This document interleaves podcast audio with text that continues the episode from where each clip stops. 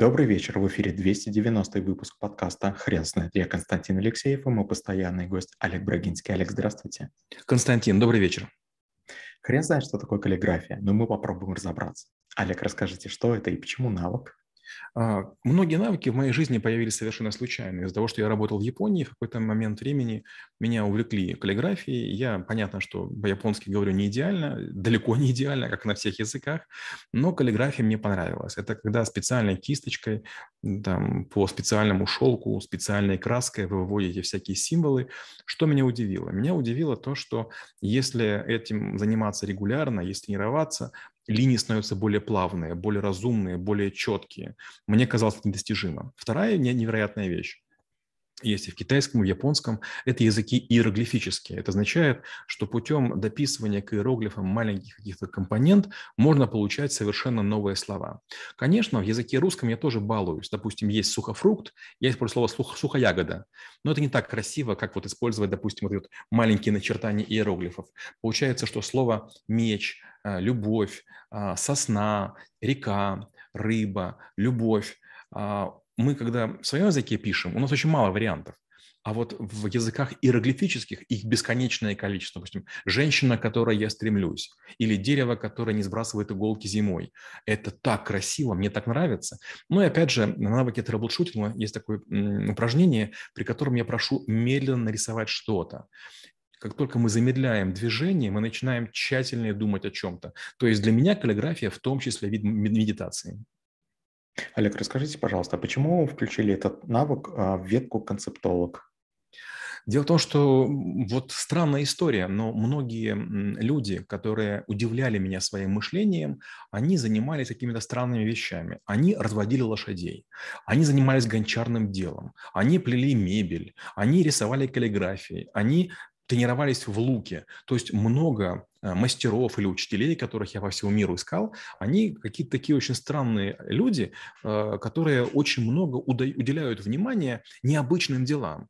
И мне почему-то казалось, что каллиграфия, она легко переносима. То есть даже когда я ехал из Японии, понятно, что я могу рисовать, может быть, там не, не кисточкой на, на шелке, но карандашом или ручкой на бумаге, и, в общем-то, какие-то элементы каллиграфии остаются. Понятно, это убожество, но все равно возможность комбинации новых знаков, символов и смыслов остается.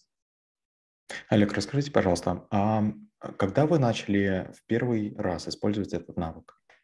Ну вот э, знаете, как первые разы были ужасные. То есть первые разы, когда я ходил в грязевые ванны, первые разы, когда я жил в гостинице, которая там 700 бата, 34 года, когда я ел первый раз рыбу, рыбу фугу и другие всякие вещи, это было просто ужас какой-то. У меня было такое впечатление от Японии, я ожидал, что Япония – это невероятно техногенная страна. А я приехал на обычную территорию, где живут маленькие люди, которым нет дела до меня, и они делают все возможное, чтобы я не мог у них ничего научиться. Дорогу спросить невозможно, посотрудничать невозможно, понять невозможно. И для меня каллиграфия – это была попытка приобщиться к культуре, которая провалилась. Я неправильно надевал халат, я неправильно ходил, я не мог сидеть бесконечно долго на вот этих коленях, я, у меня руки тряслись, я небережно относился к краске еще к чему-то. То есть я был там просто каким-то дебилом для всех тех, кто со мной занимался. И, э, и, и, и мало того, сколько я там не находился, я не мог сильно усовершенствоваться, сильно улучшится.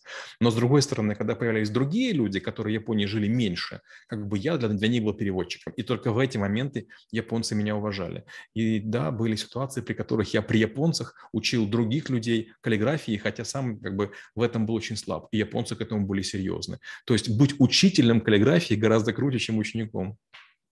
Олег, расскажите, пожалуйста, а можно ли модифицировать каллиграфию и использовать ее для, например, э, кириллицы? У меня есть статья, называется «Штриховой копирайтинг». Это как раз такое слабое подобие. Есть статья, в которой я провел исследование и описываю. Ну, статья, она написана не очень а, подробно, там пару хитростей я ставил за кадром, а вот в книгах моих она написана целиком. Но идея такая, что иероглифы, они обычно рисуются простыми линиями. Есть человек, можно рисовать ему сумку, меч, а, сомнение, тревогу, аккуратность. То же самое и буквы наши, кириллические. Они состоят из палочек вертикальных, горизонтальных, накладных, наклонных, кончиков, э, там, э, полудуг, овалов. И любую букву можно на эти компоненты разобрать. В статье как раз есть таблица, как, как я это разобрал. То есть, да, как только вы знаете, что такое иероглифия, вы, конечно, можете э, и обычную фононимическую азбуку привести к виду иероглифов. Олег, расскажите, пожалуйста, а каким образом стоит выбрать себе учителя каллиграфии? Я много раз этим маялся вопросом не только каллиграфии, и памяти, скорочтения, и скоросчет. Я все время пытался найти каких-то супер-пупер учителей. Почти всегда я попадал на очень пафосных людей, которые дорого стоили, много брали, но потом я через время находил людей, которые стоят в пять раз дешевле, которые гораздо более мягкие, более человечные и объясняющие. Это касается и юриспруденции, и программирования, и знания языков, чего угодно. То есть, получается, в погоне за звездами мы часто не замечаем того, что рядышком есть люди, которые э, имеют сносное знание, но нет этого ложного пафоса. Иногда, к сожалению, великие учителя, в кавычках, да, они превращаются в инфо-цыган. Их окружает некая лишняя церемониальность. Допустим, мне нужно было там определенным образом готовить себе краску. Зачем? Я должен был там, значит, из подмышек белки делать кисточки. Зачем? Значит, за шелком нужно было ехать через полстраны. Зачем? Ну, это же все понты. Честно говоря, ну, можно без всего этого обойтись. Олег, расскажите, пожалуйста, а как часто в последнее время вы прибегаете к каллиграфии? Константин, к сожалению, постоянно. Я все хуже и хуже знаю иероглифы, у меня нет возможности поехать в Японию, хотя я супруге несколько предлагал, я бы с удовольствием в Японию, в Китай, в Корее слетал бы, в том числе на выставки стоматологические. Но у нас много пока дел в Москве, вот, но я уже без этого не могу.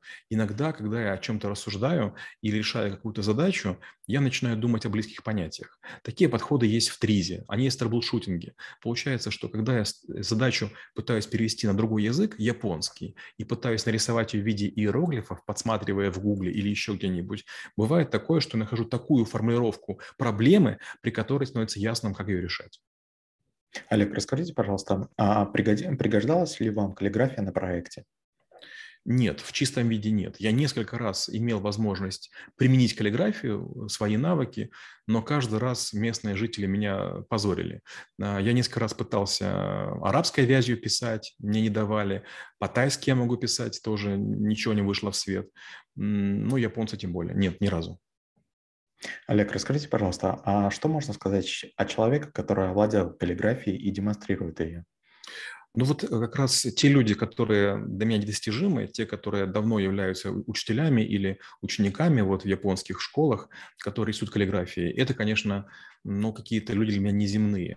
Во-первых, они ходят иначе, они спину держат иначе, у них другой взгляд, они осознанные, они спокойные, они такие очень умиротворенные, они очень осмысленные, они не суетятся, но они совсем другие. А, они, наверное, даже чересчур отрешенные. Олег, расскажите, пожалуйста, вы встречали а, совсем недавно человека, который владеет каллиграфией? Да, встречал, и это было, ну, не, не так, чтобы недавно, но это был плюс-минус, э, наверное, 2001 год. А в какой-то момент времени я получил звание доцента, и в Украине звание доцента, по крайней мере, в Киеве, нужно было получать в Министерстве образования. И вот я приехал в Министерство образования, и, значит, как-то так меня встретили странно, какую-то комнатку провели, что-то такое непонятное происходит. И вдруг, значит, в эту комнатку заходит женщина, она принесла с собой чернильницу и перо и она при мне выписала мне три документа. То есть она очень такой красивой вязью, очень красивой вязью написала мне, значит, кандидатское удостоверение, диплом доцента и что-то еще, я точно не помню. И я смотрел и думал, так вот зачем это делается. То есть она это делала, конечно, не каллиграфично, но очень красиво. То есть много всяких завитушек. И вот даже сейчас я, если покажу, ну прям видно, что это работа, сделанная от руки. Никакой шрифт компьютерный такой красоты не даст. Олег, спасибо. Теперь на вопрос, что такое каллиграфия, будет трудно ответить. Хрен знает.